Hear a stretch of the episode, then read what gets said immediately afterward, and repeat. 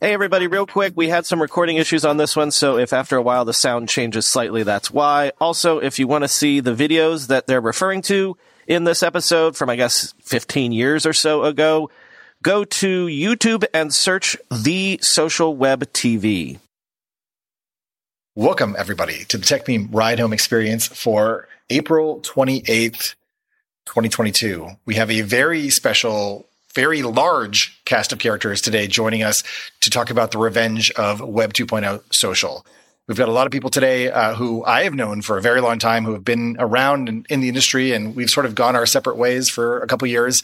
And with everything going on, of course, Elon, you know, uh, ostensibly buying Twitter, we thought it'd be worthwhile to bring in uh, perhaps the old school perspective on, you know, where this stuff has been and what things we've tried in the past and what lessons and learnings we've got from from those worlds. Um, and just you know in, in, some ways for a bunch of us to um, reconnect and say hello and see where we're at with things.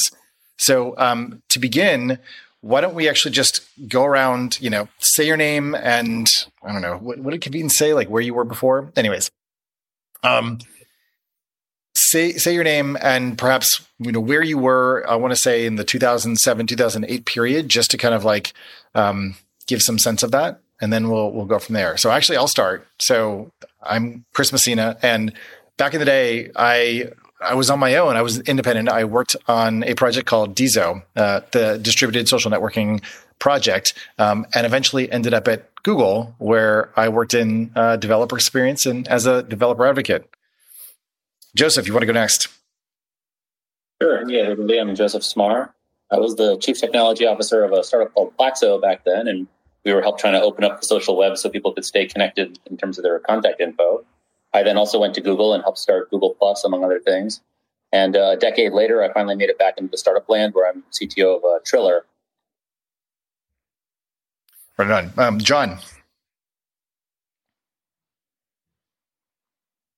Hey, this is John McCrea, uh, and I was a partner in crime with uh, Joseph Smarr back in the day at Plaxo, where we were a bit of a Switzerland amidst all these different walled gardens, and we're trying to figure out how to use technology and PR and early podcasting to try and make a dent in the world to get to that open, interoperable world. Uh, and I am delighted that uh, Joseph and I, who parted ways long time ago when he went off to Google, uh, we always said we'd work together again someday, even if not in the same company, but somehow uh, managed to uh, help rope him into uh, where I'm at with him, Triller which we could talk more about later if relevant, but uh, super excited to get this band back together like in the old days of the social web TV. Oh shit, he did it. He did it. All right, we'll, we'll give you guys context for that in a minute. Um, uh, Kveton. Uh, hey, Scott Kveton here. Uh, I think back in 2008, I was rocking a really horrible goatee.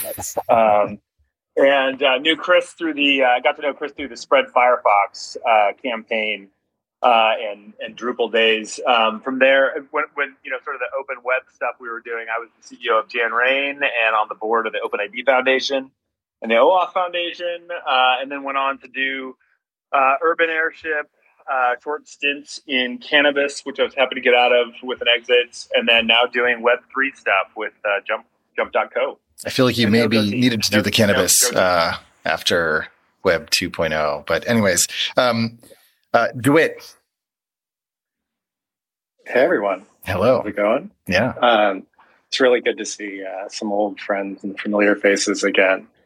So, uh, for those who don't know me, and I hate to conflate my identity with my job, but I've at this point been there so long that um, they're probably somewhat synonymous. I'm uh, I'm with Google, and these days I do privacy preserving machine learning, which mm. is a mm. fascinating Ooh. field inside research. And uh, I like to think that, you know, we're, we're on the good side here.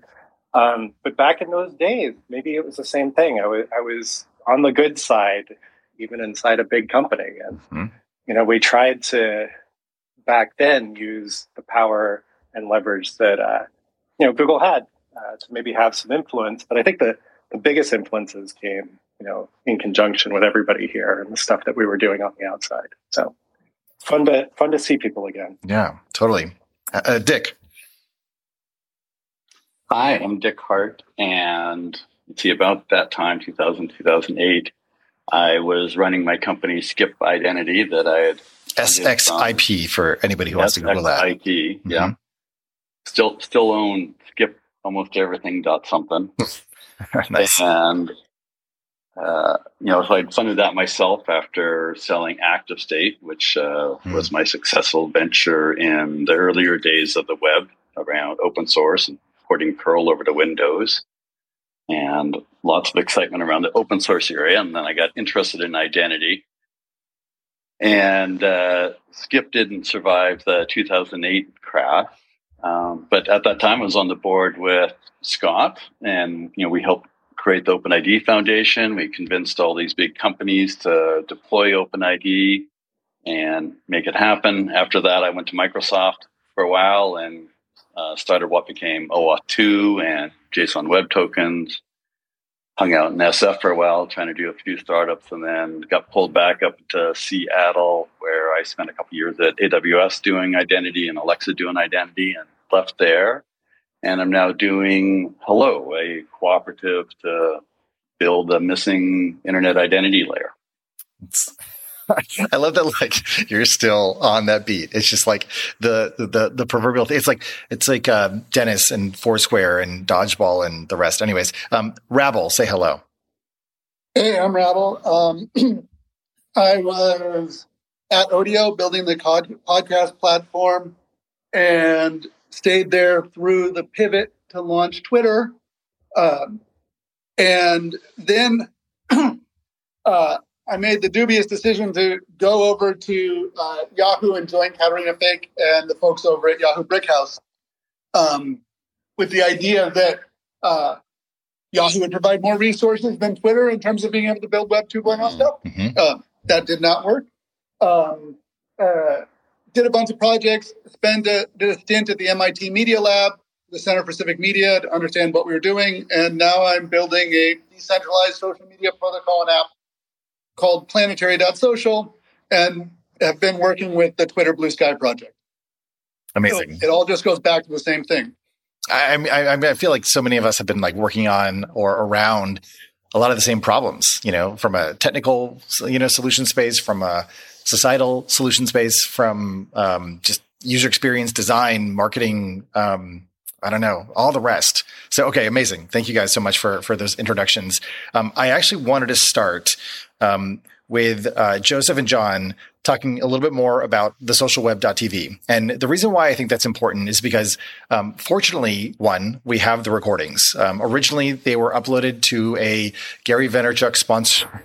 I'm not going to make an analogy to his current enthusiasm for NFTs. But anyways, he was um, very excited about a video sharing platform called Viddler, and the social web.tv was uploaded there, not YouTube, um, to share around. And Viddler no longer exists, and so the archives were lost for some time. And then a couple years ago, we actually found them and they were re-uploaded. So they are on YouTube now. You can find the socialweb.tv and all the conversations that we had back then. But I wanted John and Joseph actually just to start there and kind of frame that moment. Like, why was it that we needed uh, essentially kind of a web TV show about what was happening in the space? What were we thinking we were doing? Like why like why did we think it was important? And what what kind of I guess you know brought you guys together? And why did you think it was um, I don't know had a had a potential future? Sure, maybe I'll kick it off. I my role at the time I was the CMO of Plaxo, and Joseph was the CTO. And Joseph who was then and is still now an extremely excitable person, was getting really passionate about uh, OpenID, OAuth, interoperability, data portability. And it seemed to me that that was A, the right stuff to be worried about and thinking about and excited about. And B, also like a smart way to put Plaxo in the conversation. Uh, and essentially to position Plaxo as an open alternative to the walled garden vision of the future that uh, Facebook and others were presenting. And, you know, there was this community that so many of the folks who've uh, come up on stage were a part of then, a vibrant community. And it was so cool to get folks together to essentially nerd out on these topics on video on wasn't even really a podcast but it was a episodic video thing that uh, we managed to like shoot sometimes at um, F8, sometimes at Google, and get major companies to come on and talk about what they were doing to to open up. Um, so uh, that's kind of my view on it. But uh, Joseph would love to hear your perspective. Yeah, I think it was the confluence of two factors. So on the one hand, you had this bottoms. That was a joke, right? That we could build. Sorry. That we could build um, the standards, the technical standards to enable digital identity and, and open social networking. And, you know, it, it, came out of a lot of places, but the Internet Identity Workshop, that was the sort of biannual get together of a bunch of people, was a big place where a lot of these standards were developed. And we just finished one um, this uh, this week, in fact. And I, I hadn't been there for 10 years since I moved away from doing Google Plus and, and now back at Triller, it's relevant again. But it's amazing that there's still that same energy of solving all these problems. And you see some of that in Web3 as well, right? Just kind of working through the building blocks and the solutions and making the demos. And it, it really does give you that feeling of possibility. And at the same time, it was hard to remember back then, but the social networks weren't that big. Twitter was still pretty small. Facebook wasn't that big. And it wasn't yet clear how the whole space was going to play out. And so we, you know, we were having success with the, at the time, the big internet giants of, you know, Microsoft and Yahoo and AOL and Google and so forth playing along. And uh, there was definitely interest, if ambivalence, from the social networks. But it did seem like maybe there was an opportunity to turn the tide of history by, you know, just being both evangelical enough and substantive enough and connected enough uh, to get people involved and having them think this is the, the good thing to do. And, and ultimately to get enough demand from end users uh, to support the kind of interoperability that would ultimately be necessary. And, you know, it's pretty clear we were off to a good start, but then the walled gardens realized they could just kind of hold out and win, and they did. And it's only now I feel like that we're starting to get to this new phase where that chapter has played out and there's sort of discontent with the current incumbents. And people are now once again asking, like, isn't there a better alternative? And I think that's what sort of brought us all back together again. Amazing. Um, Brian, you want to jump in here? Yeah, can I can I take back just real quick, and then yeah. I'm going to let y'all slow because y'all were there and I wasn't. But um, just to contextualize a bit, one of the things that people have to understand about identity and the internet is that at the very, very beginning, your identity was everything. Like you couldn't before that before it was commercialized, like you couldn't get on the internet unless you got on from your school or from your work or whatever. So like you know you couldn't get an email address unless it was assigned to you and then you know sort of the training wheels uh, period of of the internet era were things like you know CompuServe's uh, IDs were literally strings of numbers, and then you had your AOL ID and things like that. So the the, period of time that you guys are going to be talking about is like there's this window where the original people going on the internet your identity followed you around because that that was the only way you could get on the internet. And so where today it's just like you flip a switch and you're there and you can go wherever like there was a period of time where it was completely walled gardened in the AOL sense. And then a few years later it got wall gardened again by, you know, the Yahoos and the and the especially the Facebooks and, and even Twitters and things like that but I think what you guys are going to talk about is there's this period of time where um, before it re-walled gardens, uh, walled gardens. Well, it was um, like the web. Yeah. Right, right. It was just like, wait, there's a there's a vision where you can be sort of like this person um, going around the internet free, uh, like on your own sail, under your own power, and like well, it was like blogs, right? right? Exactly, exactly. Yeah. And so I'm not putting words in anyone's mouth, but from the era of you only can get on the internet if it's assigned to you and your ID is assigned to you to the AOL era, where again your ID is assigned to you, to now where it's your Facebook ID or your your Twitter ID and things like that. There's this brief window of time where there was a vision of maybe we can all be on the internet under our own steam and and and sailing our own boats. And so, sorry, I, I just wanted to contextualize no, I, that. And, it's it's so yeah. it's so important um, because I think what I've noticed is the way in which the many things, but internet culture in particular tends to pendulate from kind of one extreme to another. So, like you're describing, there was an era with AOL and Prodigy and these kind of, they were like kind of um, internet telcos where you kind of had to like get service from them. And through them, they would provision you an account. And that account was how you connected to other people and found other users. And the web was this kind of creeping thing that came along that blew all that up, decentralized everything, and gave people essentially removed the gatekeepers and allowed anybody to be able to publish, you know, their own outpost on the web and then to connect peer to peer to any other service that existed.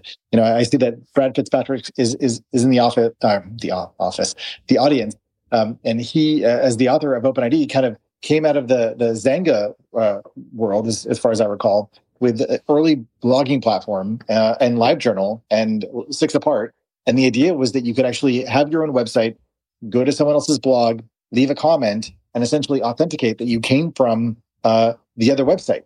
And so that peer to peer decentralized social web was the cornerstone of what we were trying to build. And through a number of, I guess, you know, challenges from a user experience perspective, from a security perspective, from a market dynamics perspective, that idea of actually having your outpost, you know, out on the wild, wild web of the West, uh, turned out to be a little bit too much for uh, too many people. Um, I do want to bring up uh, Rabble to talk a little bit about uh, the tension that existed back then um, between some of the ne'er do wells of you know the Plaxo era that were trying to shake things up and decentralize things, and also some of their reputation for maybe doing things that were a little dubious. Rabble. Yeah, I mean, it, it, I made the point in our, our back chat that like at the time I perceived Plaxos as being kind of a privacy problem. Like they were they were they were hoovering up all the all the email contacts and address books and everything else and um, yeah, to be clear, I want, I want to make a point or, or add to your point, which is that back in the early days, especially the early days of the iPhone, there were no permissions that you had to grant to gain access to your address book. So these things were just available to any app developer whose app was installed on your phone. And they could just grab your contacts and instantly, magically, some, some might say, could find your friends. Yeah. Go ahead. And so I, I remember thinking that Plaxo was this privacy problem, but it was attempting to build it in an open way, you know, and, and now what it got replaced with is a much worse privacy problem. It, in many ways, people perceive the companies that came out of Web 2.0 as big, Facebook and Twitter and, and a bunch of others, as the results of Web 2.0, when in some ways they were the, the, the sort of, they're what came after this attempt to build everything as open protocols and as an open network. Um, and it's not clear to me why the open project failed. Like, I actually don't know huh. because uh-huh. it was dominant and there were lots of people working on it and lots of energy around it. Um, it didn't have much money, but it did have a lot of uh, momentum. It failed because of finkd at finkd. at finkd, of course, if you are a Twitter user, is Mark Zuckerberg. Um, uh, can I Scott, chime in there for a, a little bit? Hmm? Oh, where'd you go, uh, Scott? Oh, like yeah, no, John, John was John was going to cover that one. Uh, oh, sorry. Okay. I was just going to just uh, quickly say the finkd thing. I I sent around that yes. screen grab where uh, I, I, accidentally outed uh, Mark Zuckerberg on uh, Twitter, and his like first comment was, uh, "Love watching the social web TV." Small world. So good. How did you find his account, by the way? Because like oh. it was actually a big deal to figure out that Mark Zuckerberg was on the competitor like social network. Yeah, I mean, my, first of all, I, I, assume the context was that they were considering acquiring Twitter. Yeah, yeah uh, and this is 2009, and the the inner circle who was exploring it were not as native to the platform as and, and so they they were chatting back and forth, and I followed Dave Morin, and uh, suddenly, like I saw uh. interactivity, and then I followed Mark, and he was freaked out, like he thought he was under the radar, and suddenly his, was his response was so telling to just everything and how he's run that company since, in my opinion. But, yeah. Say more. Say more. How has he? I mean, just was like, hey, how'd you find this out? I mean, it's you know, it's kind of public anyways. But how'd you tell me how you found it? That's it was like, it's like, oh, you think you caught me red-handed, but actually, not not that there's a problem. Yeah. exactly. It was so good. Anyway, sorry to interrupt. Uh, on a on a funny aside, uh, last week Ev sent me a bunch of DMs claiming that he, in the early days, never actually intended to sell Twitter, and that all those meetings that they had with Google and Facebook and Yahoo were just because the investors pressured him to do it. And they they never took any of the offers seriously. I, I, I don't know if that's rewriting history, but it's it's interesting. Selling a little or a lot? Shopify helps you do your thing, however you ka-ching. Shopify is the global commerce platform that helps you sell at every stage of your business, from the launch your online shop stage to the first real life store stage, all the way to the did we just hit a million orders stage? Shopify's there to help you grow, whether you're selling scented soap or offering outdoor outfits. Shopify helps you sell everywhere from their all in one e commerce platform to their in person POS system, wherever and whatever you're selling, Shopify's got you covered. Shopify helps you turn browsers into buyers with the internet's best converting checkout, 36% better on average compared to other leading commerce platforms. And sell more with less effort thanks to Shopify Magic, your AI powered all star. Shopify transformed ResumeWriters.com from the spaghetti code backend I cobbled together in college to the world class commerce platform it sits on today. And Shopify can do the same for your business. Sign up for a $1 per month trial period at shopify.com slash ride, all lowercase. Go to shopify.com slash ride now to grow your business, no matter what stage you're in. Shopify.com slash ride. When you go through airport security, there's one line where the TSA agent checks your ID and another line where a machine scans your bag. The same thing happens in enterprise security, but instead of passengers and luggage, it's end users and their devices. These days, most companies are pretty good at the first part of the equation where they check user identity, but user devices can roll right through authentication without getting inspected at all. In fact, 47% of companies allow unmanaged, untrusted devices to access their data. That means an employee can log in from a laptop that's had its firewall turned off and hasn't been updated in six months, or worse, that laptop might belong to a bad actor using using employee credentials. Kolide finally solves the device trust problem. Kolide ensures that no device can log into your Okta protected apps unless it passes your security checks. Plus, you can use Kolide on devices without MDM, like your Linux fleet, contractor devices, and every BYOD phone and laptop in your company. Visit kolide.com slash ride to watch a demo and see how it works. That's K-O-L-I-D-E dot com slash ride.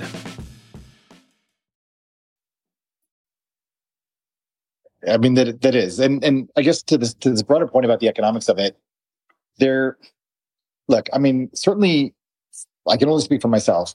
I came out of the open source tradition, just like you know, with with Kveton, um, we were super excited about Firefox, about browsers, about web technologies, and about giving people a new platform to publish again without gatekeepers. And so the commercial angle was actually quite, you know, boring to me, just because I had a, you know, a broken relationship with money. But that's a, a different story. Um, and yet there were a lot of people who clearly, you know, saw dollar signs, whether it was because they saw that advertising was going to become a big deal, or because um, there was just a, a huge amount of activity and data, you know, from this. But a lot of people actually didn't take the social web very seriously early on, but some folks did. And I guess, you know, I want to bring DeWitt into this because uh, one of the one of the sort of key moments that I remember um, in in sort of the the annals of the Web two kind of like history and developing some of these standards. And actually, Dick, you probably have a perspective on this actually as the second version of this protocol. Um, but some of us were working on uh, OAuth, and I remember this one time, like it was, you know, a bunch of like small startups, like it was Pownce and it was Twitter. And again, these were like really small, you know, social web sites. And I made this joke to somebody who was working on it. about how I thought it'd be really funny if Google one day actually, you know, used OAuth. Like, wouldn't that be so great? Ha ha ha. Like, you know, why would they ever use something that we built? Because it was all NIH over there, not invented here. And DeWitt actually kind of, I remember he was so punk rock. He like came out and he was like, hey, what, what would you say if Google adopted OAuth? And I was like, no way. And it was like one of those like great, crazy moments. So DeWitt. I don't know if you can like bring us in. Uh, you're still there, so you're probably under you know eight thousand NDAs. But if you could bring us back to that moment and walk us through a little bit about what you saw, you know, kind of in the social web and in adopting some of these standards and moving some of those things forward. What was the conversation inside the company at the time? I, you know, a that's too much credit to me, and maybe even too much credit to Google. I think that you know we were in a situation where we were shipping a lot of APIs, right, mm. and and identity was fundamental to a lot of those APIs. This was the, the era of App Engine, which again, if if um, Brad can join us, um, I'm sure he's got stuff to say. But go ahead. It, you know, it was this like you know moment in which for the first time, I think we were exposing a lot of the technologies, you know, via some services that people could embed and, and do more with. And in that path was, you know, how do you exchange authorization and authentication? But that was not the core of it. Like that wasn't the interesting bit. So I think it was relatively easy for, you know, even a big company to uh, say, hey, we're, we're okay working outside the company on those parts um, because it wasn't a threat to the company at that point. Um, but again, I don't want to oversell what Google contributed there because I think a the bulk of the work actually happened outside during that moment. Um, but also you know that was not you know the most critical. But i mean it, it was you know one hugely validating you know that that google of course as you said was you know shipping all these apis would take seriously this format this protocol this technology that you know came from outside the company. Um, and in addition would lead to something like the open web foundation being created to essentially create a legal framework that was this kind of I mean, we'll get into that in a minute um, because I think the the legal aspect of this is really misunderstood or at least not appreciated in terms of the hurdles that many companies had to go through in order to one use open technologies and two be able to contribute to those technologies in a way that wasn't either anti-competitive or problematic from a you know patent and ip perspective. I don't know. Dick do you want to talk a little bit more about both your experience? Like because i'm sure Sxip had a lot of you know patents and ip around this and you worked at microsoft what is your take on how those things fit into the mix um, and you know led to either the adoption or lack of adoption for some of these things? Oh wow, there was a lot in that question, Chris. Uh, uh, I, I, mean, just on the patent thing, that that's actually why I ended up leaving Microsoft. Is I had a mm-hmm. patent portfolio that I built up defensively, and um, Microsoft had looked at buying Sxip and decided they would just hire me and pay me lots of money. But part of my employment contract was that if I knowingly let them infringe on any patents, uh, I'd have to grant them a license, and I didn't want to give them to them free, right? You know, you can't mm, just, yep, yep. you know, if you, if you want to, if you want them, pay for them. And so the, I think four weeks into my job, my manager asked me to write a white paper, and I said, well, that might you know, infringe on some of my patents. He says, what do you mean I might infringe? I said, what do you mean? What do you, I, I said what my lawyers were supposed to say so that I you know, was knowingly doing that. And so I got banned I was working with my group. And, uh, but then I was allowed to work on open stuff, which was hilarious in some ways that Microsoft was paying me, but all, the only things I could work on were things where there was no IP. Um, so I could, you know, go and work on, oh, I became OAuth 2 and JSON Web Token.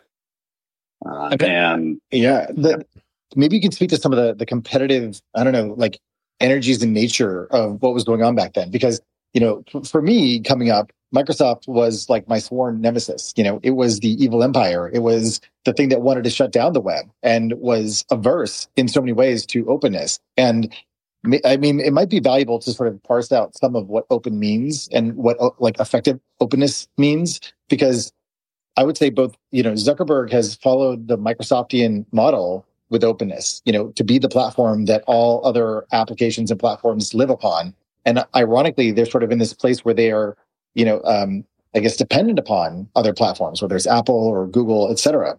And so they kind of find themselves squeezed, which is of course why the metaverse is so important to them. But maybe you can like take us back again to how interoperability and, you know, formats and technologies, you know, was was uh, it felt like a very different kind of conversation back then um, in this world. And I feel like you've been in this, uh, I guess, mm, soup for so long. Maybe you can help us to like think about the difference between, between back then and now. Well, a, a, good thing to do would be to wind back a little bit further in time. I remember this sure, time uh, yeah. at Sxip. Uh, Tim O'Reilly was an investor on my board. We had a board meeting in Vancouver, and he had a meeting uh, following that down in Seattle with Jim Allchin, who was running Windows at the time, because there was this big hoopla. You know, they were battling around open source. Microsoft sorry, open source. Is that a Canadianism? Probably. Okay. I, I, might have I might have just made it up as well. Okay. But there was a hooperism. Uh-huh.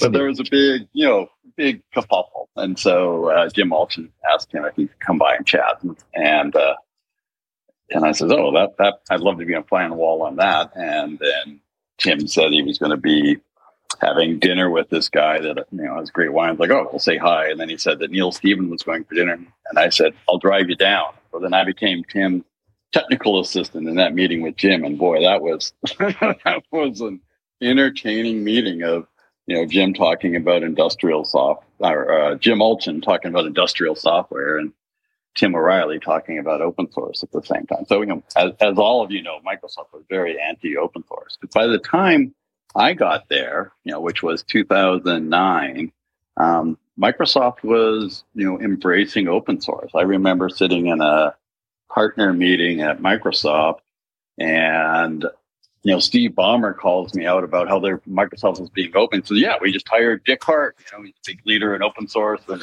identity nice. and openness and everything, right? and right, so you know that that was shifting inside the company by that point in time around how Microsoft was trying to do. Well, they, they didn't really understand the internet or the web or things like that, but they were trying to realize that they needed to interop and work with other people uh, to some degree and, you know, the reason I, we got involved in OAuth, you know, we worked on OAuth was just OAuth one was just too hard to implement for people. Yeah. Yeah.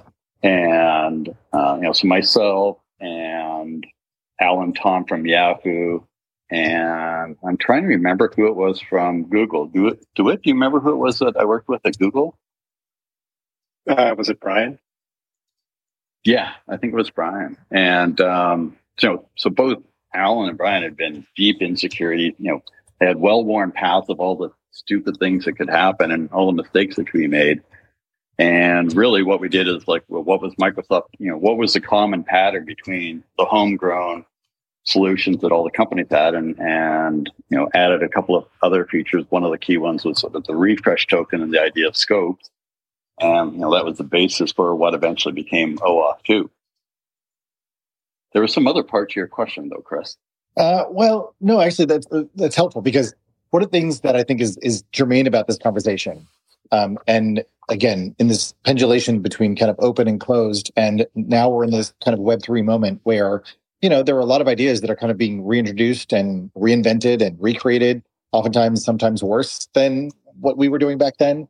I think it's worthwhile to understand a little bit about the history, at least as I remember, um, of OAuth 1, 1.0 and 1.0a and what we were trying to solve for back then. And just to provide a little color, OAuth 1.0 was designed to work in WordPress blogs, which were often hosted in shared hosting environments, in which case they were kind of insecure. And so part of the OAuth 1.0 protocol with Eran Lahav, uh, Hammer, who uh, was the author and the kind of you know curator of that spec, was to essentially recreate or reinvent SSL, you know, the secure socket layer that keeps most of the internet secure today. And we did that because of the nature of self-hosted WordPress. And the DiSo project was trying to make it possible for individuals who are hosting their own blogs to be able to do a peer-to-peer connection and to create the peer-to-peer like social web. And so what it turned out to be is that it was just far too hard to get, you know, normal website operators to understand crypto. And so fast forward to OAuth 2, and it was like, well, let's just use SSL that already exists. It's already built in the browser um, and uh, adopt these this new you know format and token and make it much much simpler. So I think that evolution is is important. And you know, I'm not a developer, so I can't speak to some of the the nuance in that. But I think it would be useful for you guys to talk a little bit about those tensions and about the trade offs that we had to make to drive more adoption because I think, you know, like OAuth has been a resounding success, I would say, as far as standards goes. Like everybody uses it. I mean, the fact that it is so so much of a force today and it continues to be maintained and built um, into most APIs, I think you know is a testament to the work that was done back then by a lot of you guys. So yeah, it really, it really think about Web three. You know, what can we take away from that? It's important to remember too the other context that led to the thing that Web 2.0 is honestly best known for, and that led to uh, OAuth was people wanted to do mashups, right? They wanted to take information mashups, yes, and and use it in another place. They wanted to create new experiences, especially now that for the first time they were actually creating data. Remember, the web used to just be a bunch of static web pages, but people started being able to actually upload information about themselves. And once they'd done that, they would say, "Oh, I want to see my restaurant reviews on a Google map, or I want to see, you know, they want to bring these things together." And without APIs, the only way they could do that was ask you for your username and password on that other service and then scrape the information out. And that's how all these word anti-pattern. Yes. Right. So people forget this, but Facebook grew by asking all their users for their Google username and password and then, you know, importing their address book or uh, methods like that. And, and that was just sort of the, you know, that was the best you could do. And of course, actually, I would, would Joseph, that is such an important point. And I think a lot of people, you know, try to build new social networks today and they're like, oh, I'll just build like a new social network and it'll be better, you know, in some feature way. But actually, it was the way in which Facebook did hack to get your network, no matter where it was. And, you know, Plaxo also. I was going to say, wasn't that inspired by Plaxo, uh, unless right. I'm remembering incorrectly? Well, I mean, there's the Sean Parker kind of like, you know, it, part of this. That's probably why Sean went to Facebook because he sort of understood the bootstrapping problem. Exactly. The graph. But but the point being, you know, even back then, you know, users trusted the sites where they were putting that information in because they wanted the ability to import their contacts and find their friends. But it's obviously a very insecure way of doing things, and so each company had sort of come up with their own bespoke way of working around that to the extent they offered APIs at all. And there was, you know, so there was obviously the opportunity just to sort of say, let's have one implementation that everybody uses so that we don't have to reinvent the wheel over and over again and it's easier to use. But I think the bigger opportunity was let's allow for interoperability and data portability so that we can have a lot more flourishing of innovation and try a lot more different ways of consuming that data and producing it and have people who some people want more filtering or less filtering. And I think that's the way that you really hear the echo in today with all of this hand wringing around the future of Twitter is it's it's not so much about decentralization as just that we've lost that capacity for really disruptive innovation because all the information is still trapped. And, you know, Twitter, my God, it's what, 18 years old now or 17 years old, something like that, right? And 16. it's okay, yeah, right. Facebook's 18 or 2004. Yeah. But I mean, yeah. these are, that's a long time in tech years, right? And the core services really have not changed that much because once they got those network effects in place, I mean, they, they sort of didn't need to. And you've seen new kinds of networks come up like TikTok and others, but it's not really replacing that core functionality. So I think that's, to me, that's the through line in all of this was that you know, people wanted interoperability so that there could be innovation and these standards were in support of that. But, you know, the industry users weren't demanding it enough. Regulation wasn't demanding it enough. And, and these, you know, big incumbents realized they didn't have to basically. I do feel you're, you're like, you're kind of a, an innovation maximalist. And the reason why I would like frame it that way is because we've also seen a lot of other like negative, you know, externalities and things that, you know, have been in a way sort of innovative. Like Cambridge Analytica was, you might say, innovative to an outcome that, uh, of course, some of us might, may not have liked. So what is the, the balancing of that? And, and actually I want to bring Rabble up here because I think, you know, given that he's building a decentralized, you know, platform and I understand a little bit more about his politics, like I think I would like to understand from from Rabble your your perspective how I guess suppressed innovation is making it harder for you to compete or find users or to grow or whatever it is that you want to say about this. I mean, it's critical. Like the reason that all of these platforms say you can have your data, like they let, you know, everything from from Tinder to Facebook lets you, you know, request all of your data and download it is because your own data isn't very valuable to them. It's all the metadata and connections, and that's the thing they lock up. And, you know, initially there was space by which, you know, you could get that social graph out of out of Facebook and Twitter and all these others. And um, Twitter didn't lock it down as much as others, but they they locked it down and then they used the address book as a way of doing all sorts of data mining. And, you know, that building a new platform that's decentralized, like that is our biggest problem. And, you know, one of the things we've been working on you is the cold okay, problem. Is that what you mean? Like, yeah, like how do you how do you find the people? Like it's all yeah. locked down now. And like it's mm. maybe email addresses, but that's you know, or phone numbers, but that's it. And, you know, we've been working on trying to say, okay, are there zero knowledge proof ways of letting creating a service where I can figure out, you know, I'm an app developer. How do I tell one user of my app who else they know on the app without me needing a copy of that data and without people having to give up their privacy? And, you know, you can do it. We just need to figure out a way to get people to adopt it. And then, then anybody could build a social app. And right now we have a few gatekeepers and it's, it's a real pain. Yeah. How do I, how do I put my hand up? Uh, uh, I don't know. Rabble was able to figure that out. Did, oh, it's if you hit the the heart, and then on the very far side there's a, a hand that looks like a stop hand. You see that? What do I hit? But the stop actually makes you go. Does it does. Yeah, there's a little a little heart button in, in, there. I don't know which app version you have, but if you want to raise your hand, yeah, you um hit the heart and then yep, you got it. But but before you before you jump in though, we actually have a special guest speaker who has shown up, uh, Terrell Russell, who built a service, if I recall correctly, called ClaimID. And ClaimID was uh, an amazing OpenID provider. It was the open identity provider that I used for a while. And you know, I would I would dare say that it might have been the very first link in bio um, type product before there were links in bios that you needed to link up to some of their service. I don't know, Terrell, are you able to come up and say hello? Yeah, I'm here. Hey. Hey. Welcome in. Hey, thanks.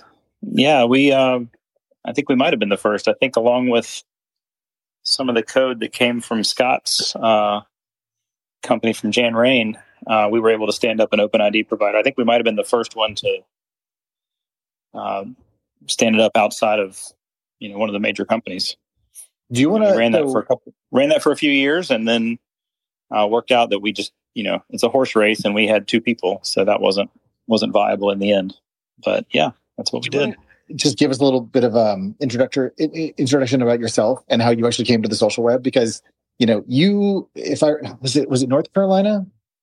Yeah still in yeah. north carolina that's right.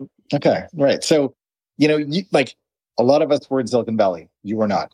And so what i'm curious to hear from you you know having built claim id you know, where did you come into this? Like, why did you think this was exciting? Why would you get involved with OpenID? Uh, so we had an interesting question uh, in in our library school. It was uh, Fred Stutzman and I uh, just started thinking about identity in terms of from the academic side. How do you own this? How do you prove it? How do you uh, you know kind of keep it with you for life uh, if you want to do that? How do you hide from it? we had an interesting uh, prompt from one of our professors at the time. He said, you know, we'll just give you some passing grades if you can convince me I can't find you on Google. And it's like, it's an interesting challenge to try and make yourself disappear uh, before there were services to try and, you know, help people who want to pay for that. Right, right. Uh, so, in terms of thinking about how that works, how it should work, how do we want it to work, uh, you know, there's definitely kind of an academic side to that question. But then the, the practicality of it became very interesting. We both, you know, could program our way out of a paper bag. So uh, maybe a wet paper bag. And so stood this thing up and started playing with it and met all these people, had some very interesting conversations about protocols that did not yet exist. And, uh, you know, basically just happened to be in the room at the time. So uh, ran with it and then, you know, watched the NASCAR problem happen where every site now has a button that goes on the login page. And, you know, then watched the, like we were talking about a second ago, you know, the large companies that had manpower and dollars, um, you know, basically eat the problem because they wanted, they wanted to own the, the core, right? Like if you, if you log in and you're, you're branded, you're using that brand on the web, that's the most powerful thing that they can do. I mean, and, and, and you see it now with so many like Web3 efforts and, you know, ENS and sign in with Ethereum. So a lot of these things right. are, are happening again. These conversations are happening again. And there's a desire, of course, to own, you know, whether it's, there's something called name tag. Um, as I said, there's uh, the Ethereum name service, which has some interesting sort of correlates with um, XRDS Simple, which was a discovery protocol that was built, I, I believe, on top of Yadis. Anyways, this is like, we're going to need a, an acronym jargon soup file for this. Um, Dick, you wanted to come up and say something.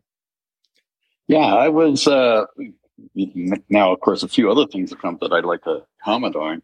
But the we were talking about the APIs and how you know in the early days, Facebook and Twitter were platforms. I remember being at the first uh, Facebook conference, and they were really talking wanted people to build on their platform. So, you know, and Twitter was the same way, right? And it was an exciting time of APIs and how you could match up and build all kinds of stuff. And and tons of innovation could be happening on top of that.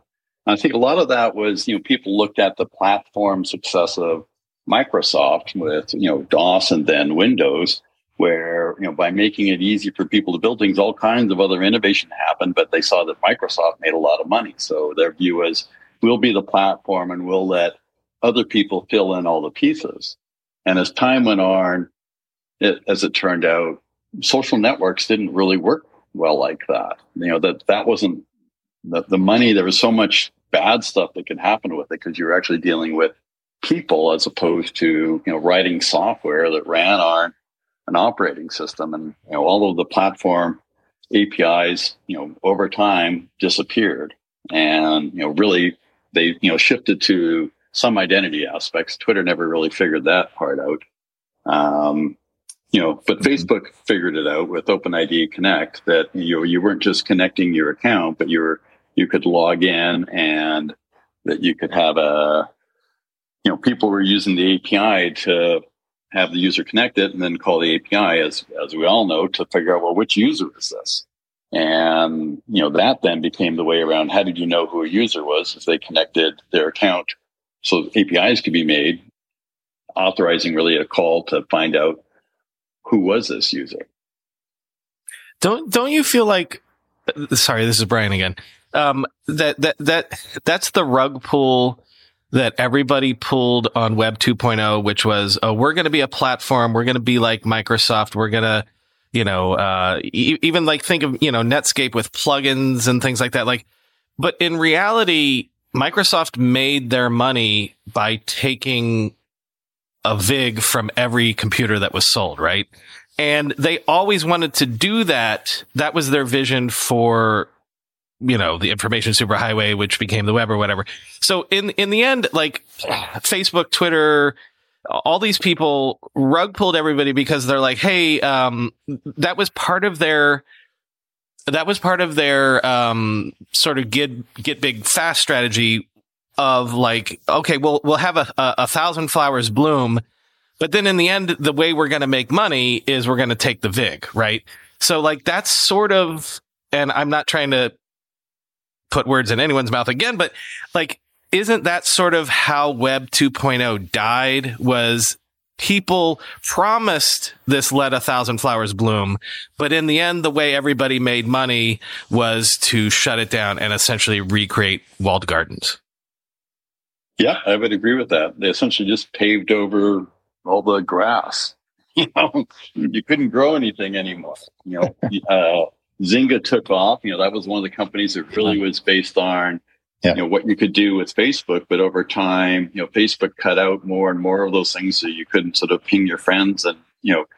But but well, but it was also I, like an adversarial network or an adversarial effect, right? Like just like we're seeing all sorts of bad stuff happening in like the Web three crypto land I mean, throwing sheep at people, you know, started to overwhelm the the news feed, and that was like an endemic problem for Facebook. Right, right. So I don't think view it so much as a a rug pull as opposed to, oh my, you know, when people people are building on something and interacting with people, right? You know, they they not, it's not all goodness. You know, there's a bunch of badness and abuse, and you know the the users are sort of feeling abused and pulling away from the platform, and so they needed to cut the so, so, it wasn't it wasn't just money is what you're saying it was also protecting the product the experience well which of course is still money. It was all about the money. Right. It, right. Yeah. They, they, the, the model didn't really work when it was people interacting in sharp contrast to Microsoft that, you know, if you wanted to run software on a PC, you had to have Windows. And, you know, that was a great moneymaker. And, you know, you're just writing software on top of it, as opposed to the whole social aspect, which was super interesting and we were all excited about it but human nature got in the way and abused it. Right? We still see that with the bots in Twitter at these at this time. Well, I think that that brings us, you know, to an important sort of like inflection point, which is, you know, had we won, and of course that sort of requires us to unpack what it would have meant to have won and why we didn't win. What would things look like today? Well, I think that what we need to do is how do, how do we make the web more accountable? I mean, there's massive amounts of money spent trying to detect bots and beat bots, right? All the all the those aspects, and you know, I of course have an identity lens on everything, and so I view it's really an identity problem of like, you know, like who is this and having reputation, right? The the aspect on the web of nobody knows you're a dog, but then of course nobody knows anything about you. What what's the retribution in a digital world when you misbehave? In the physical world, if you're an asshole, people glare at you, they look at you, you feel bad, you stop doing that. But nobody thinks twice about telling somebody to fuck off or suck their cock on mm-hmm. Twitter. I don't know if I'm allowed to say that on these things. but, it's Twitter. It's Twitter, Nick. You can say it. You're fine. You're fine. You're fine. It's Twitter. Other people are doing it on Twitter. I'm just saying what's happening on Twitter. Exactly. Uh, you know, there's no, you know, there's no uh, retribution, right? There's no consequences to the action, and so it's really kind of a reputation thing around, like, you know, that and there's something bad happens to you in one place, and that now yeah, you, you know everything's in a silo. So if you're bad, you get bad one place, well, you kind of turn it up, and it's hard for people to really know. There's not really any binding on it. Yeah, go on, Scott. Yeah, I mean, I feel like the only place that that doesn't happen is LinkedIn because it's tied to kind of your professional persona, which is sort of that that thing that limits people. But I will say the one thing that I wish Twitter or that Elon would do, and you know, we all get our one wish, I guess, uh, is lock everybody out of their account, and then everybody has to verify themselves just from day one, right? You can still have your account, Ooh. but you got to verify it. I mean, if they go private, no, you don't to worry about you know no users. no, no, that's that's that's the that's the white man's gambit. Uh, it's been called that, and I believe it honestly. Uh, you wait, can't, wait, say, you say more about that. Have verified people. You'll only get the people who feel safe. Uh, okay, um, I'm, I'm with you on that front. I was going to say something different. I don't, I don't buy that. That's, that's a bunch of crap. I, I think everybody, honestly, right now there's so many people on Twitter that hide behind anonymity when they don't need to. They're just cowardly, and I, I don't get the white man gambit, and that's fine. You can call it that, but but I just think that's kind of ridiculous. I, I would much rather. I mean, if you look at LinkedIn, it's not verified, but people aren't doing all kinds of crazy stuff on there uh, for, I guess, other reasons, right? Mm-hmm. Guys, we don't have to choose between hair growth and our health. Nutrafol's drug-free whole body approach promotes hair growth from within. No compromises, just better hair. Nutrafol is the number one dermatologist recommended hair growth supplement brand with over 1 million people seeing thicker, stronger, faster growing hair with less shedding. With Nutrafol, building a hair growth routine is simple. Purchase online, no prescription or doctor's visits required. Free shipping and automated deliveries ensure you'll never miss a day. See results in 3 to 6 months. While many supplements rely solely on ingredient studies, Nutrafol clinically tests final formulations to ensure their efficacy. In a clinical study, 84% of men showed improvement in their hair after 6 months taking Nutrafol's men's hair growth supplements. Take the first step to visibly thicker, healthier hair. For a limited time, Nutrafol is offering our listeners $10 off your first month subscription and free shipping when you go to Nutrafol.com slash men and enter the promo code RIDE HOME. Find out why over 4,500 healthcare professionals and hairstylists recommend Nutrafol for healthier hair. Nutrafol.com slash men, spelled N-U-T-R-A-F-O-L dot com slash men, and enter promo code RIDE HOME.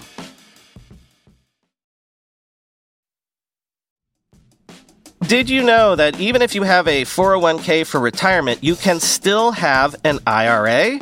Robinhood has the only IRA that gives you a 3% boost on every dollar you contribute when you subscribe to Robinhood Gold. But get this. Now through April 30th, Robinhood is even boosting every single dollar you transfer in from other retirement accounts with a 3% match. That's right, no cap on the 3% match. Robinhood Gold gets you the most for your retirement thanks to their IRA with a 3% match. This offer is good through April 30th. Get started at robinhood.com slash boost. Subscription fees apply. And now for some legal info. Claim as of Q1 2024 validated by Radius Global Market Research. Investing involves risk, including loss. Limitations apply to IRAs and 401ks. 3% match requires Robinhood Gold for one year from the date of first 3% match. Must keep Robinhood IRA for five years. The 3% matching on transfers is subject to specific terms and conditions. Robinhood IRA available to U.S customers in good standing. I mean, I think I think to Terrell's point, like, um, it, at least I would I would certainly suggest that not everyone is equally safe, and not everyone actually has the same you know privilege or ability to make mistakes in public as everyone else does. So unless we solve that problem, then I do think that it is still very much the enfranchised classes' prerogative to behave in a certain way you know, because we haven't actually created a more egalitarian, inclusive society yet. Now, to, to your point, Scott, like, I think that you can hide behind anonymity and be, you know, cowardly, and that's true. But that also doesn't mean that just because you can, that is actually like safe for, for everyone in a way that actually enfranchises more people. Okay, uh, let's get Rabble up here. Yeah, what I was going to say is that like, I I don't think the that verifying identities is going to work. Um, there's in, in part because we saw Friendster lose to MySpace in part because of verified identities and using real names. We saw Google Plus fall apart over real names. You know, I, I run a, a Twitter account called Top Photos and it, it identifies, uses machine learning to identify police officers who don't have their IDs on them in uniform. And it only does police in uniform and it's checked by a lawyer. But I sure as hell don't want my name connected to that Twitter account. Um, but it's not abusing anyone. It's a, you know, it's a free speech right thing.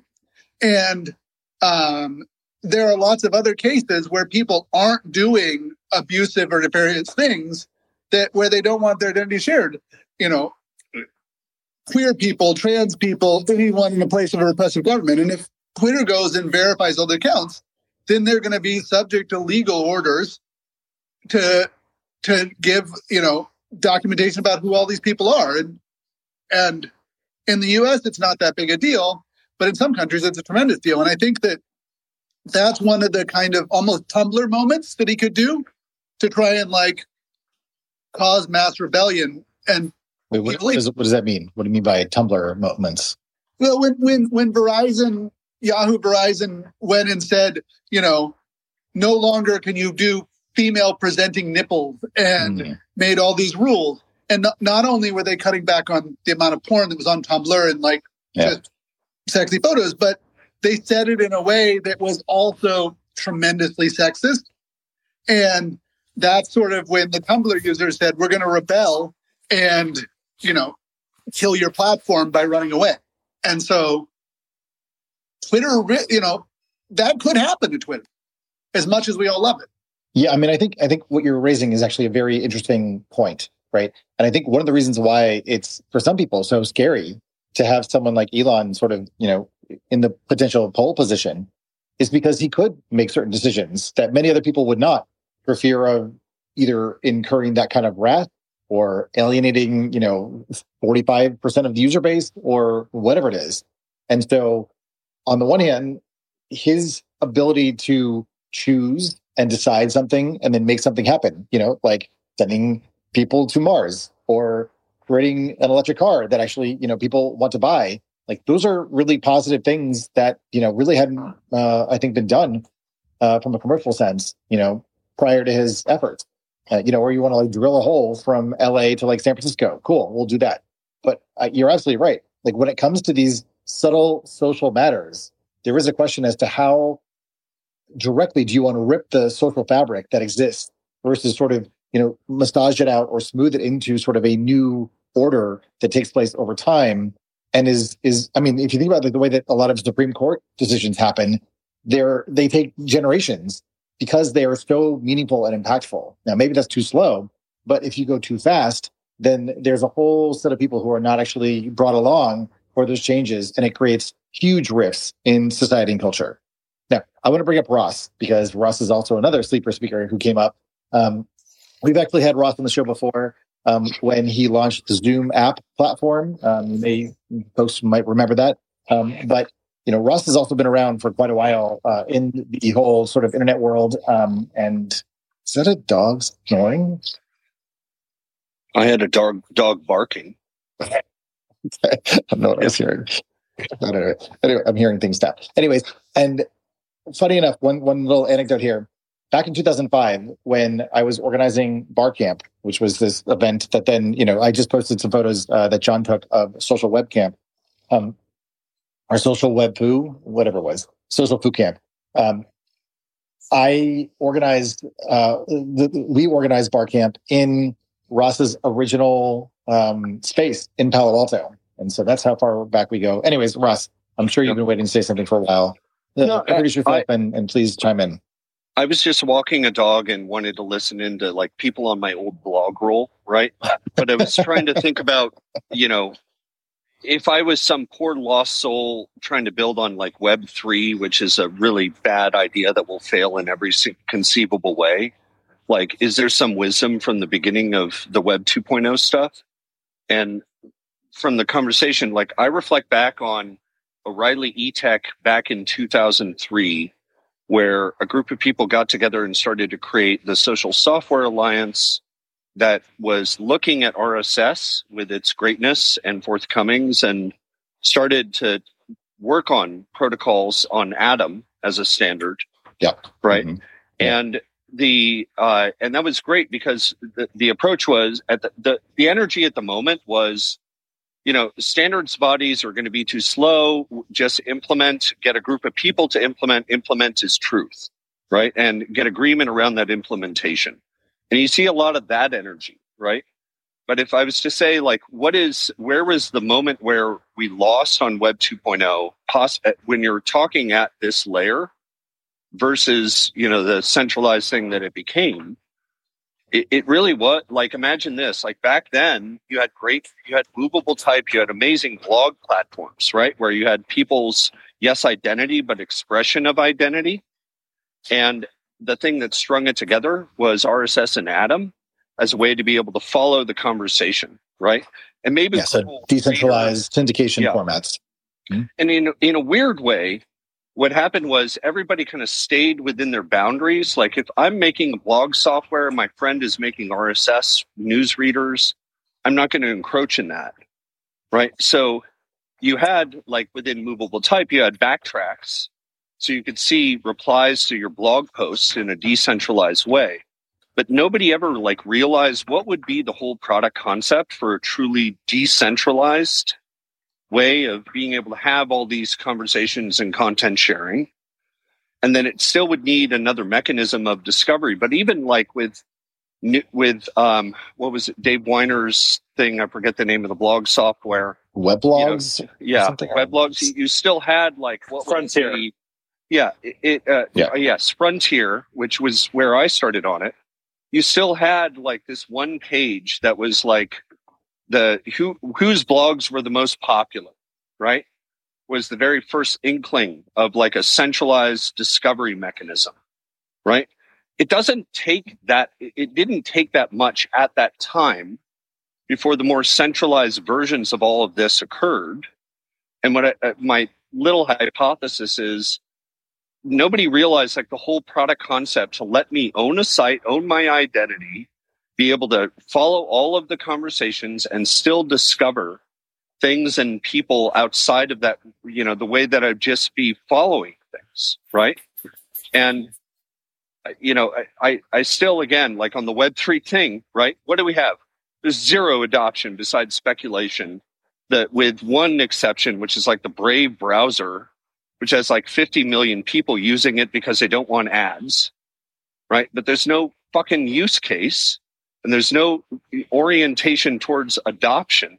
And you can create all the protocols you want. And the truth of implementation is not that you've implemented it in code, but people actually fucking use it. Right? Yeah. So I don't know if there's a lesson in all that or if I'm helping in the conversation, but well, I think I think actually what you're saying is is really useful and part of what I'm also trying to get at, you know, which is this question, you know, of, of had we been successful, had had we somehow decentralized the social web and you know Twitter and I mean Facebook, let's say just as an example, were somehow more interoperable. You know, where you could be a Facebook user, I could be a Twitter user, and we could actually subscribe to each other and interact with each other's content, much like you can do with Mastodon or you can do on Planetary Social, which is of course Rabble's thing. Um, mm-hmm. I want to bring DeWitt into this because I think DeWitt had actually a very sort of supportive point around that, specifically as relates to, I guess, you know, media and consumption and entertainment and what happens on these enabling technologies that goes way beyond what we are sort of focusing on, which is the tech and the technologies and the formats and all this bullshit that no one cares about. DeWitt. Tell yeah, us what's going wrong. I, I thanks. And I just want to amplify, I think, a point that Ross is making. And it's a point that like you know is near and dear to all of us, which is we have some really smart people on this call, and we've been doing this for decades now. We've built the protocols, we've standardized those protocols. And like I don't think there was a technology problem. In fact, you could look at the technology that Facebook and Twitter and YouTube and the successful companies use. It was inferior to our open standardized yeah. alternatives. Like that was never the problem. Um, and there, I know our Betamax was amazing. What the hell, guys?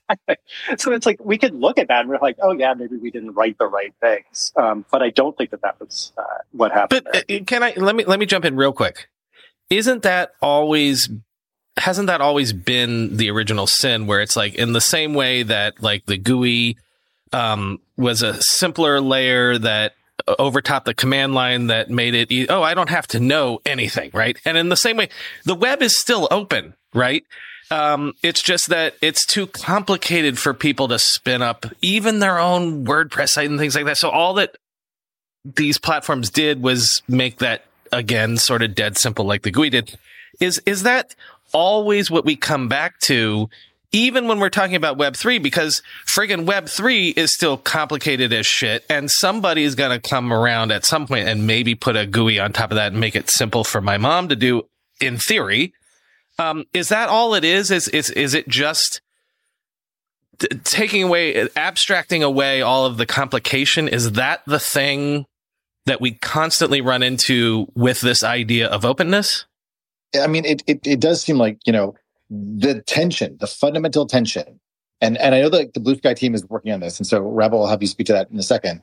Is how do you keep something open and supporting freedom and lots of choice and the ability to take your data with you and go to someplace else and still retain all the nuance and the, and the subtlety that's captured in the metadata, you know, that the viewer or the platform itself knows how to interpret and make sense of.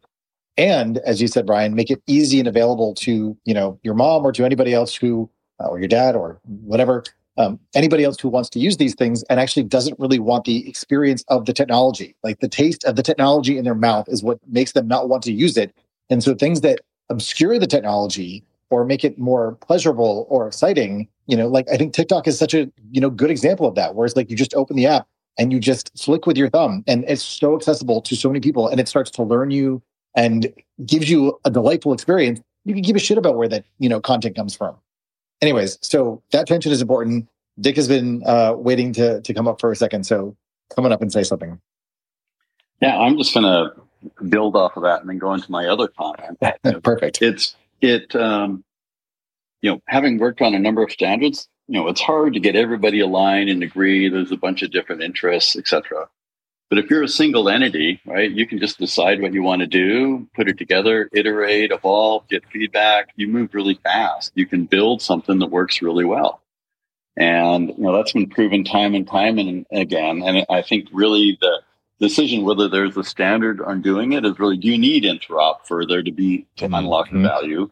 or can you just unlock the value by doing it well? Yeah. And, you know, so a number of these things like Facebook and Twitter and TikTok, right? They unlock the value by doing it well. Interop between different things doesn't deliver the value. Iterating and doing it really well delivers the value. Uh, actually, so as you're saying that, I'm just sort of reminded you know, that Apple really was never really part of our conversations to the best of my recollection. And what I found so interesting and what I think is happening, and I'm bringing this up because you you you raised the point about interoperability. And I think there's a difference between interoperability and decentralized interoperability. Because Apple actually, you know, especially with sign in with Apple, is quite interoperable um, or pay with Apple um, and Apple ID.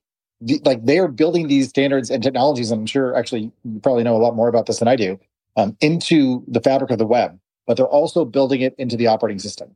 And so they are not willing to compromise on the user experience of being able to authenticate with your face or authenticate with your thumb, things that we talked about years and years ago, but never got to implementation to the level that Apple has. And Apple has enabled billions of users to take advantage of amazing digital identity experiences within their very closed down, walled, you know, garden. So the fact that they were, I guess, focused on that experience and then layered on interop and decentralization of some sort after they got the experience right, maybe there's a lesson in that. And to this point about Web3, you know, you've got to start with amazing financialized, I guess, transactions and then layer in, well, it's really hard to do, but then layer in the cryptography or the decentralization or the Web3 rails, because you can't just start with the format or the technology and presume that anyone's going to care unless you're doing things that are either imperiled by the current system or, you know, illegal or, you know, where you just want more control, uh, you know, from the current gatekeepers because you want to become the next gatekeeper, gatekeeper yourself.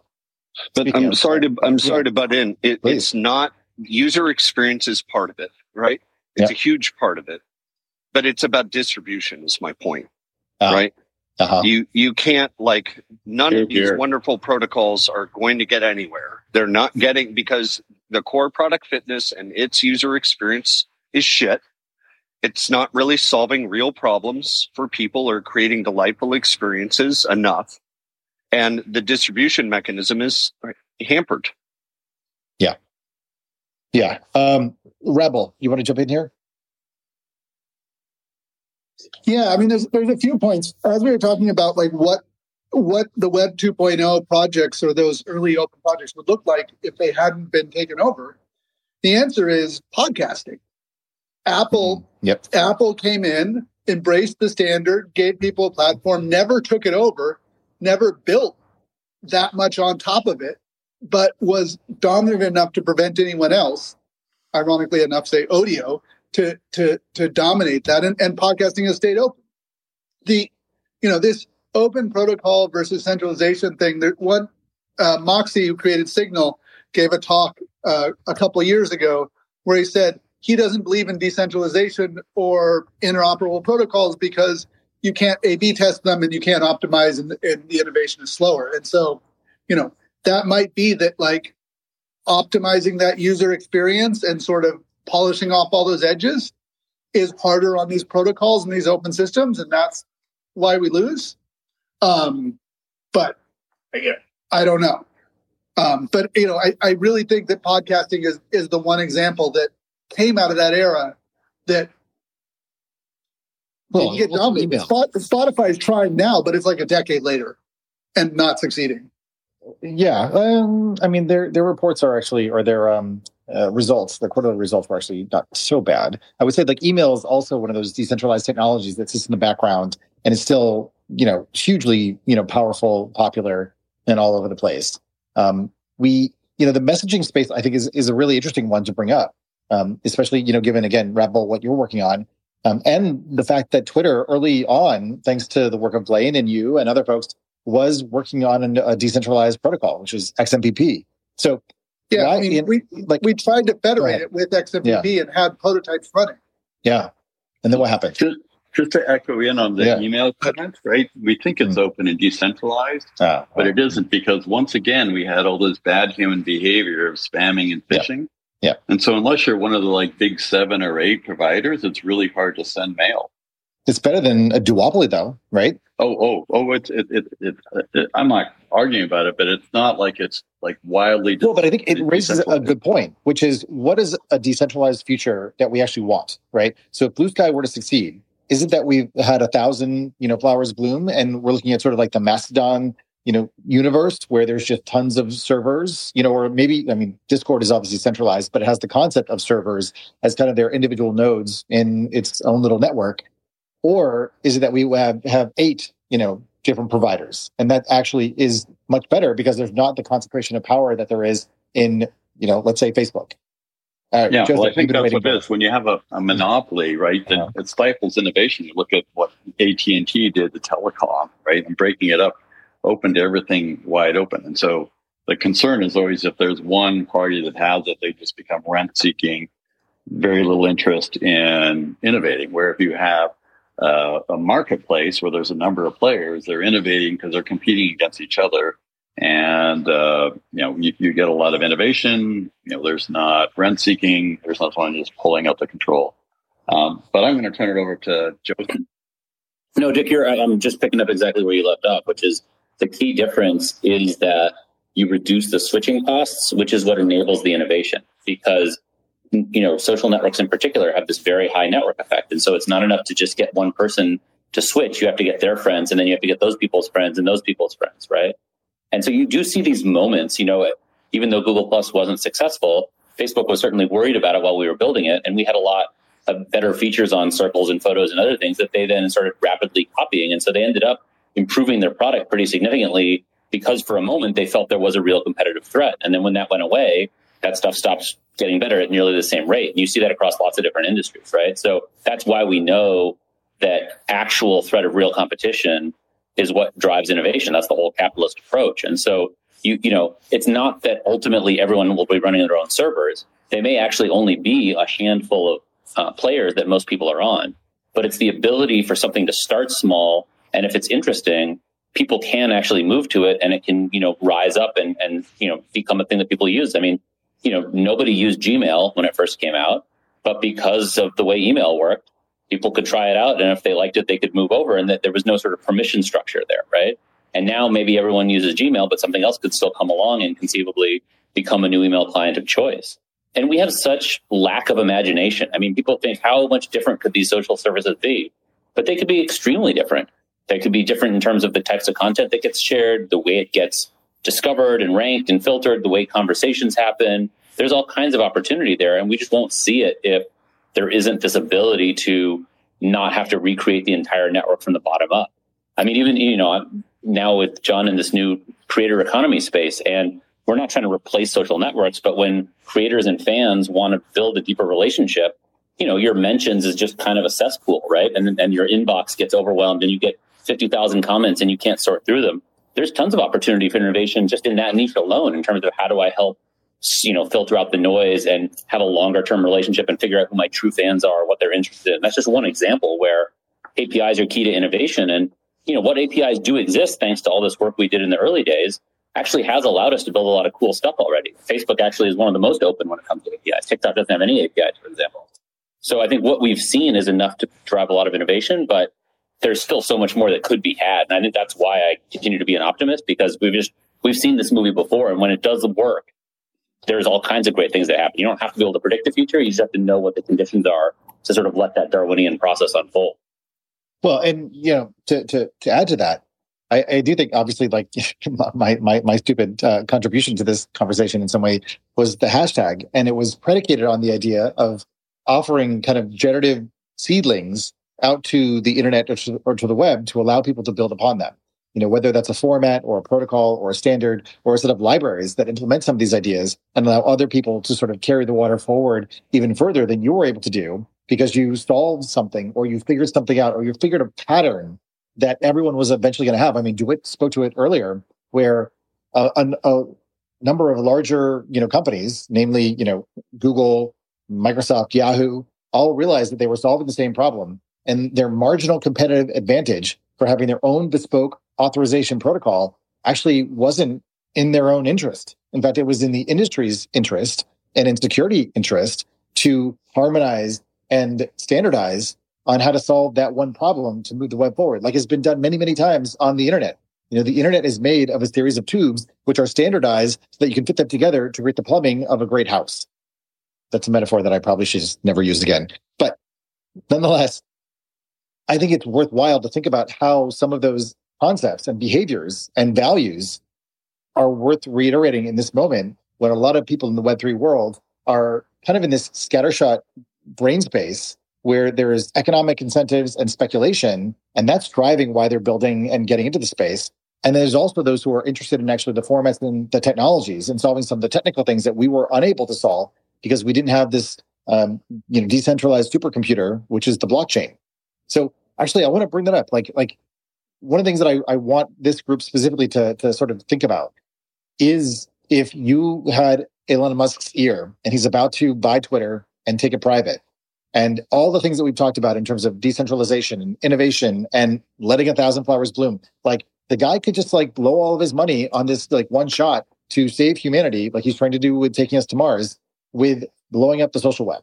What are the what's one or two things that you would have him do right now, or perhaps in the next two months, if you could ask him to do one thing? And I'm going to start actually with John because we haven't heard from him in a in a hot minute.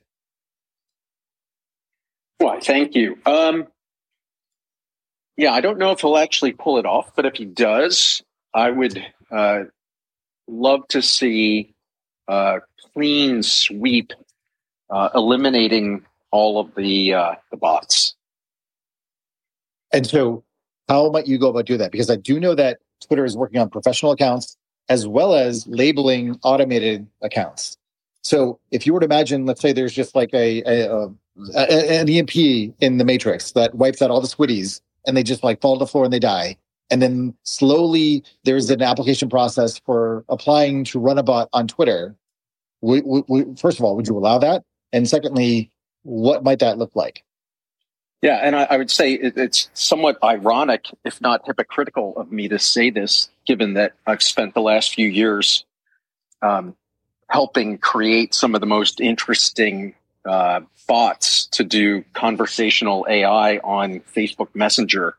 So I think there are use cases where uh, automated engagement is actually useful for all parties especially if it's done in a way that's transparent. But I also have long believed that uh, Twitter, with its ad supported model, has um, happily uh, turned a blind eye to um, easily detectable bot accounts that are convenient for them in terms of presenting a reachable audience to brands. Um, but which would be fairly simple to. I, I, will say that there, are, you know, whether it's the crypto bots or just other, you know, very obvious and obnoxious, like I, I, I don't know if it's just like an arms race and the pace at which these things are created is so fast. And in the early days, they look like new users, and so it's really hard to tell them apart. Or if, as you say, like Twitter actively is turning a blind eye to some of them for some reason. I mean, the latest one has been that verified accounts seem to be either getting hacked or something and they start spewing, you know, this this uh, like shilling stuff.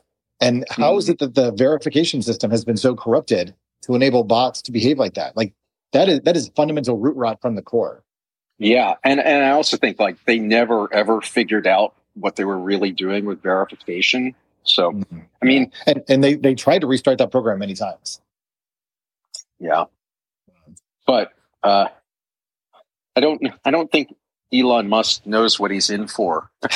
I think a lot of people agree with that. But that's why we have this panel here, so we can send exactly. this podcast and then I'll have some ideas. So but come on, they, they, said that about the electric car. yeah, true. Going to space. And, Which were you know, I, technically here's the other thing that drives me crazy so... about Twitter is from the beginning of Twitter. I, I don't know how many people were complaining about how hard Twitter was. I mean, I can remember, you know, seeing folks like, I mean, you know, if Blaine were on this, I'd say it too you know, he was up on stage talking about, you know, Twitter and scaling Twitter and, and while it's down and we're sitting in the audience going, Hey, Blaine, you should probably get off stage and go fix it. Um, but it, it, I feel like every problem on Twitter has always been, oh, it's so hard you don't understand. But at the end of the day, I, I never felt like there was really, really strong leadership there either. Because let's remember that, and you know, I don't want to like rewrite history or, or you know, tell it wrong. But there was a lot of infighting, and I don't feel like there was strong leadership. And you know, Jack was there, but was also, you know, running a whole other company for a good chunk of that thing. So I don't know. I mean, I, am excited. I'm rooting for Elon. And uh, uh, you know what do I want to do? I, yeah, get rid of the bots and verify people, truly verify people.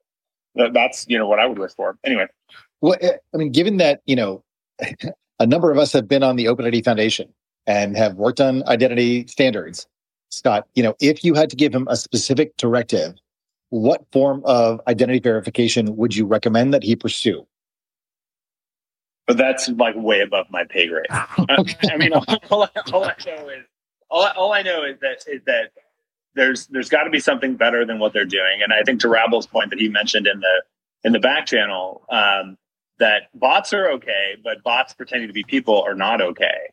And I think that's that's an important distinction. And I think you know that's that's going back to the the sort of root rob that you talk about is so critical. Now, how do you verify that? I mean, you know, look. Uh, how do you make uh, uh, you know autonomous cars go? Okay, well, I, you know, I can't tell you, but but there are a lot of really smart people who work on that problem. Yeah.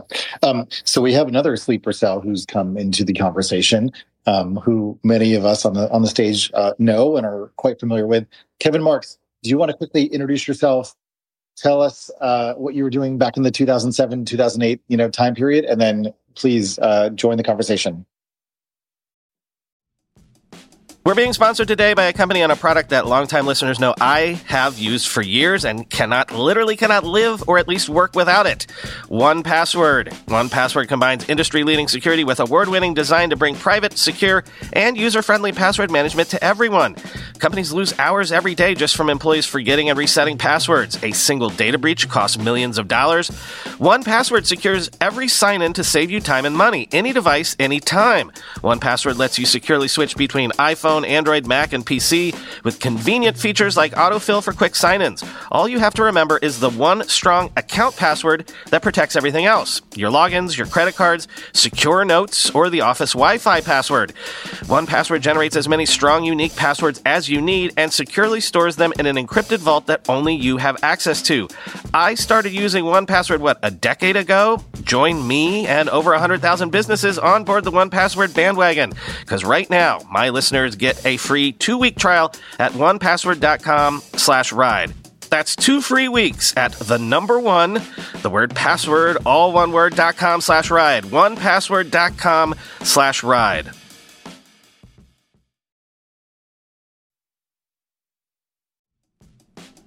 Recently, the world learned the power of artificial intelligence, a technology cybersecurity leaders have been leveraging for years. Now, as AI expands and evolves, those same security leaders are left wondering where humans fit into the next generation of AI empowered security tools and solutions. Arctic Wolf, the industry leader in managed security operations, seeks to answer this question in their newly published report, The Human AI Partnership. Access the insights of over 800 cybersecurity decision makers in North America and the United Kingdom to better understand how organizations are weighing the benefits and risks of deploying AI tools.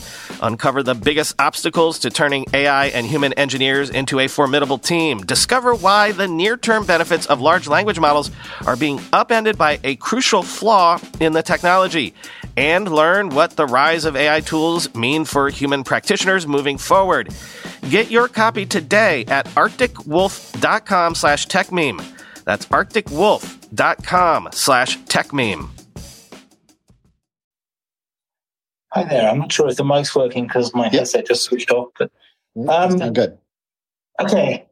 Well, back then we were we were all trying to build um, distributed social networks out of the different systems that we had then. You know, I, I'd been working at Technorati indexing blogs and so on. And 2007, I joined Google. What Technorati was for those of us who you know weren't born. Oh, yeah. well, back in the day, uh, basically, Technorati was at replies for the web. Um, what we did was we indexed blogs and t- um, told you when one linked to another. Um, we were hooked into the blogging system so that we got updates within a few seconds of the blogs being posted. We would index them then, and then we'd ping the people who that post had linked to. So effectively, we were constructing out replies for the web um, across different blogging systems. And we just, we did 2007, I left February 2007, and we just started crawling Twitter at that point. Um, but then shortly after that, Technorati sort of scaled back the crawling by about um, two orders of magnitude and, and stopped crawling everything. But that, at that point, at that point, the idea was we'll crawl everything on the web and um, connect everyone up. Um, and part of that effort was also we with with Tantek there and a bunch of people outside. We worked on microformats as a way of marking up the web to say um, this is what the meaning in the web is, and also this is how things are connected together. Yeah, was actually, like it's very important that I think people understand that effort and that initiative. So there were two parts of the microformats initiative. One was to kind of use the scientific method and to go and to explore and to document what already existed. How were people marking up web pages? What were the types of objects that you'd find in a web page, like a recipe, for example, that you found in lots of blogs? And could you identify the specific metadata or actual data data in the page and add it to the way in which you created your HTML so that you could syndicate new types of, of content or experiences beyond just blog posts themselves? You could go much deeper and richer. Okay, continue. Right. That was the initially like Technorati had been pulling feeds and using what was around in RSS and adding, um, and then we started pulling web pages as well because the feeds were um, sort of truncated versions of the posts. And then the, right. the follow up from that was to try and define to to find these these structures and then define common ways of marking them up so we could pull those and get get these rich data out, as you say, get uh, recipes out and things like that, but um, get um, personal profiles, the actual structure of the, of the post. Tags was a big one, um, which we did by um, linking with rel equals tag. Um, and also the other part was the XFN project, which was yeah, um, yes, XFN. Mm-hmm. Putting a bunch of rel values on the links to say this link is actually. Um, so this was yeah, it, like I want to make a point.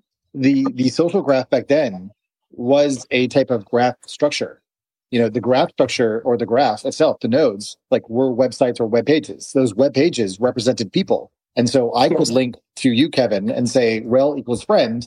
And if you linked back to my page and said rel equals friend that was a bi-directional link that added an edge to that graph.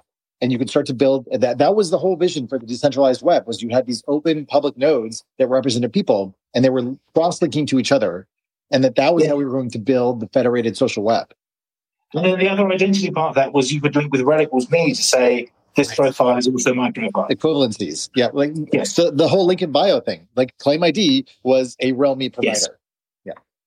But also, but the other thing is that all the, the sites sort of embraced this and built it in as well.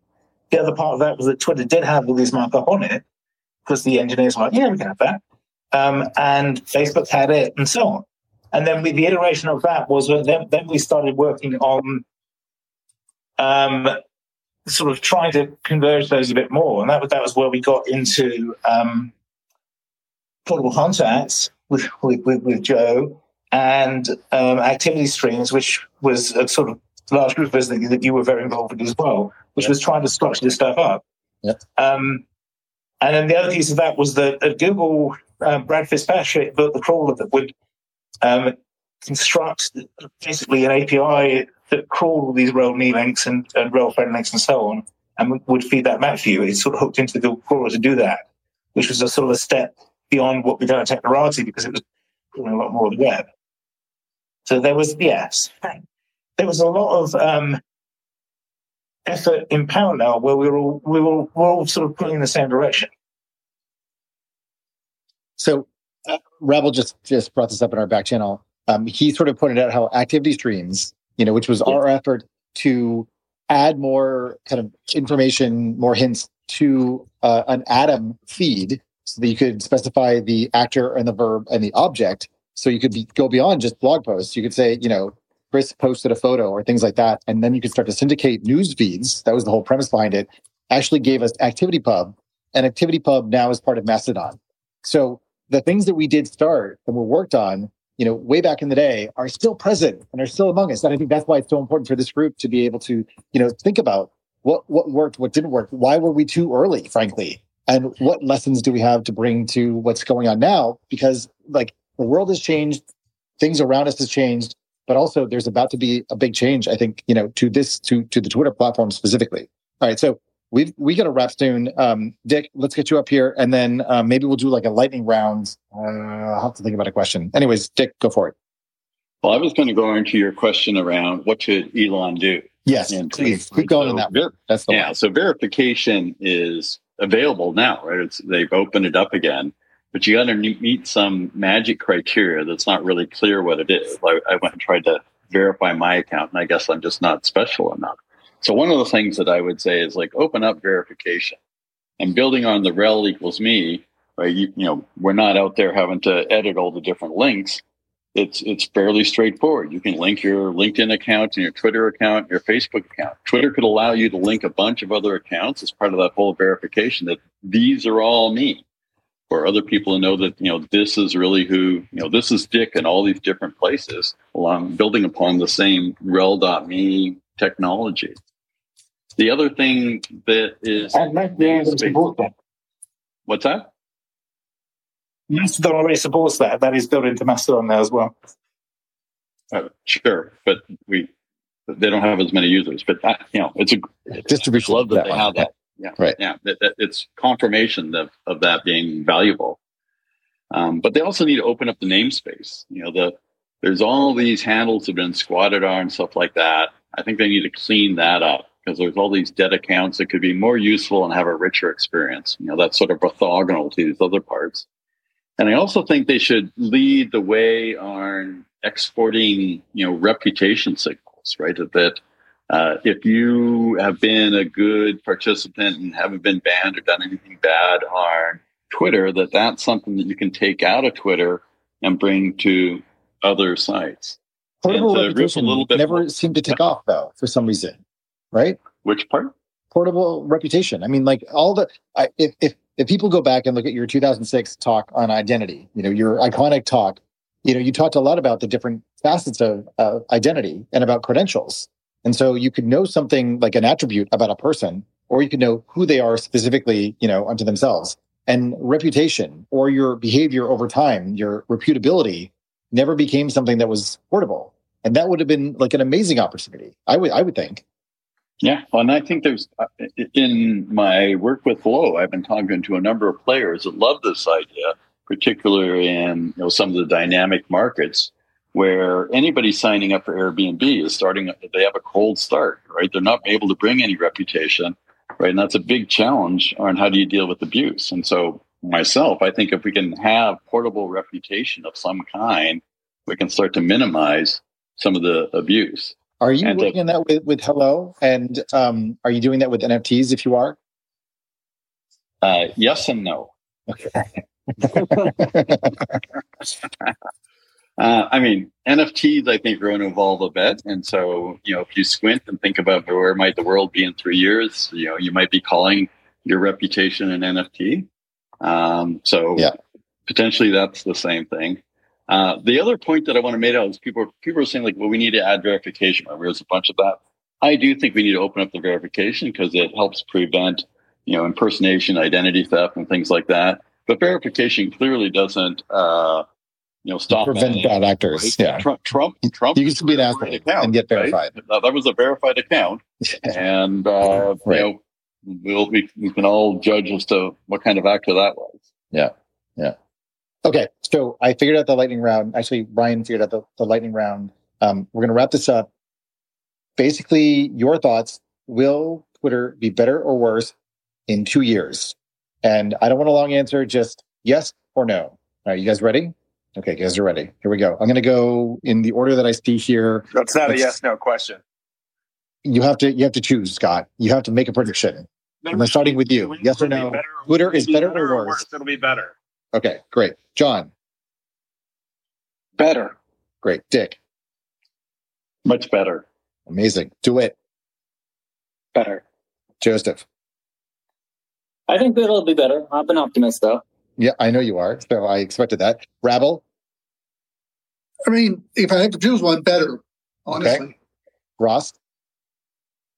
I'm an optimist, but I'd say worse. Okay. Okay. Great. You're also a contrarian.